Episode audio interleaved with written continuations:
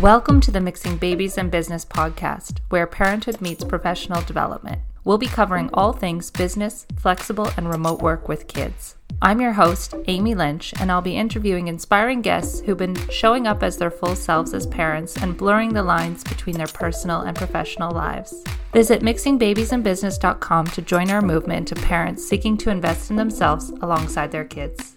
The next interview series on the podcast features Devon Fiddler, a Cree parent from the Waterhen Lake First Nation in Saskatchewan. Devon is the chief changemaker of She Native Goods Incorporated, a brand of handbags and accessories dedicated to elevating Indigenous women and girls. She is a speaker, influencer, thought leader, and program developer in entrepreneurship, leadership, and skills development. This is the first of three mini episodes of our conversation, which took place in November. Stay tuned for future episodes where we talk about all things parenthood, adapting her business during the pandemic, and creating a social enterprise brand committed to impacting Indigenous women and girls. This is part one of my chat with Devon. Let's get into it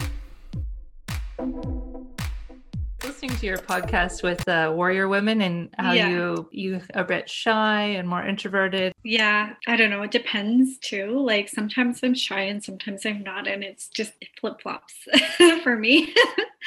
So yeah. depends on what we're talking about and how confident I feel that day, I think. But I am an introvert. Well, I just want to say thank you for joining me. And I will start with talking about your business, but I sure. I wanted to mention the fact that I, I first met you, it was two years ago now, at the Wabano Center in. Ottawa. Mm-hmm. And I didn't think you seemed shy then whenever you were presenting.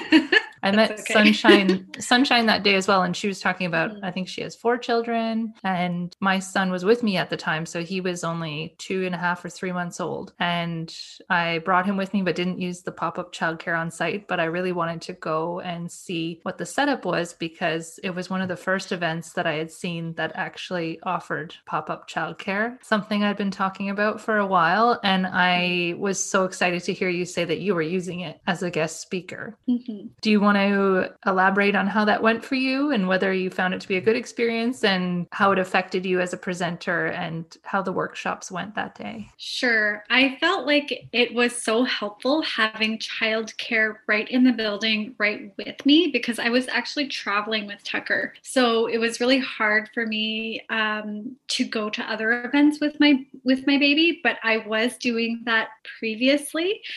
And so in Ottawa, it was so helpful because we can just take him there. I can go check in on him, and it was facilitating at the same time. I could be fully focused on exactly what I was doing. So that's what I loved about it because I did present at another event in around the same uh, time period where there was no childcare offered, but uh, they did encourage me to bring baby with me. And I was also facilitating and I was also on a panel session during that time. And I found it way more challenging to handle both at the same time because when I was on stage, my baby could hear me. And even though I had somebody helping with my baby, they had to leave the room a couple of times um, because every time he heard my voice, he would like freak out and start crying. And it was just really, um, it was a challenging time. So I would have to say I loved the pop up childcare. And so this was with BDC. And since then, I haven't actually seen anybody else do that type of pop up childcare for large events.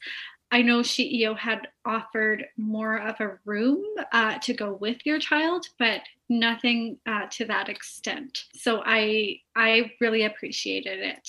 Yeah, I, I, saw, I've seen a couple things in Ottawa, but they were related to one was the launch of the Women's Entrepreneurship Knowledge Hub. And I spoke at that one and I helped advise them on the pop up childcare. And we used it for one of our children, but the youngest was still quite young. And I ended up wearing him during my presentation because it was also an evening event. So I, I felt mm-hmm. like it doesn't really matter where they are or who they're with at that point. It, it's just sometimes better for them to be with one of their parents if they can be. But from what I saw, it looked good good. And especially for evening events, I feel like you just should not expect parents to be able to go at all if you're not going to either provide food that kids could eat or a room or a space that they could run around in.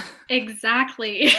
now it's even more challenging with COVID. I cannot do any evening events. And if I do, you're going to hear screaming children in the background because I'm home alone from Monday to Thursday. My partner works out of town, and that's extremely challenging for me. So when people do expect me to hop on evening events, I'm just like, I I don't know if I can even function at this time. so I will try. And I do often try, but it's you shouldn't have that expectation for people in the evenings, especially during COVID. You don't know what their family situation is like. You also have to make sure that your children are going to be okay while you're kind of half paying attention to them. So that's the the challenging part for me too. Yeah, and this whole like turn your video on. It's like yeah. Want to see what's happening right now in the background. Yeah, I just don't register for things anymore. And the events that I have been hosting, I I prefer podcasting for that reason because I can edit it after the fact. Mm-hmm. If something goes wrong, it's fine and it'll outlive the event cycle too and people can listen to it when they need to. And I listen to podcasts all the time when I'm doing multiple things because I don't have the time to sit down and dedicate to a lot of stuff right now. So you mentioned that your schedule right now is solo parenting Monday to Thursday. How else has your workflow changed, if at all, during the pandemic? I'm going to assume it's changed a lot, but for both your business, She Native, and your speaking engagements or anything else that you're consulting on? Yeah, so everything changed drastically since COVID uh, hit. I actually slowed down on any speaking and any workshops that I was doing uh, completely. I completely transformed my business from retail to e commerce. I got out of a hefty lease agreement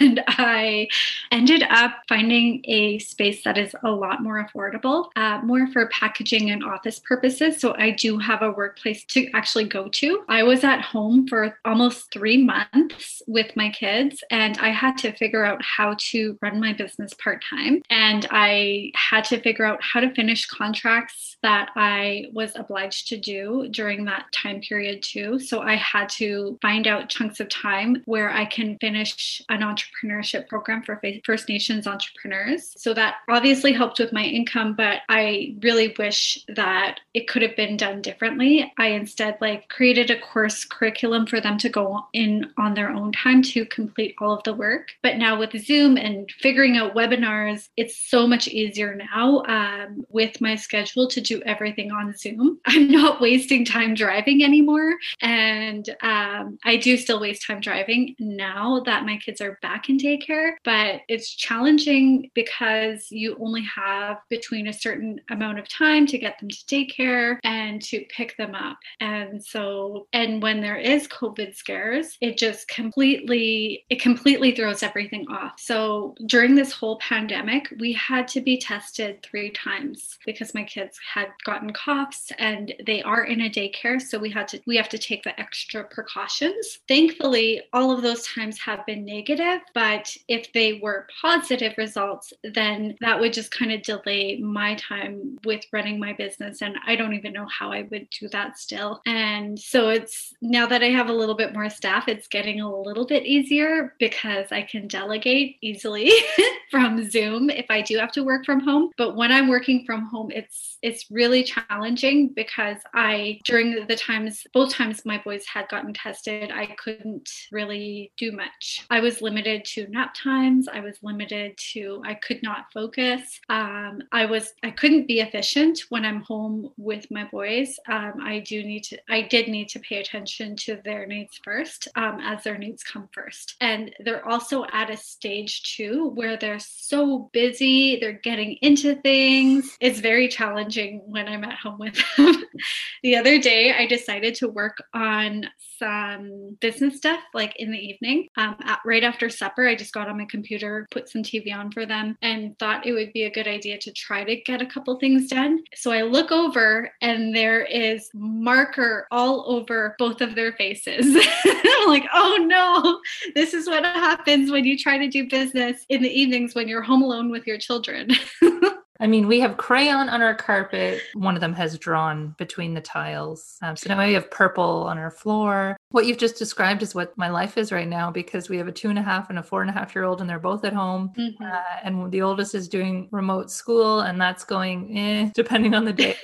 Um, yeah. I have this whiteboard that I thought is okay, it's great. He can be independent, he can do his work and show his teacher in the background. Yeah. But the same thing happens, and whiteboard markers are not as washable as regular kid markers on skin. Yeah. So they yeah. just have these temporary tattoos now.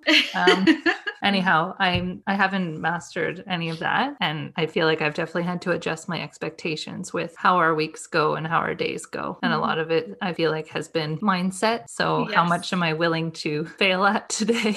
yeah. Definitely relate to that.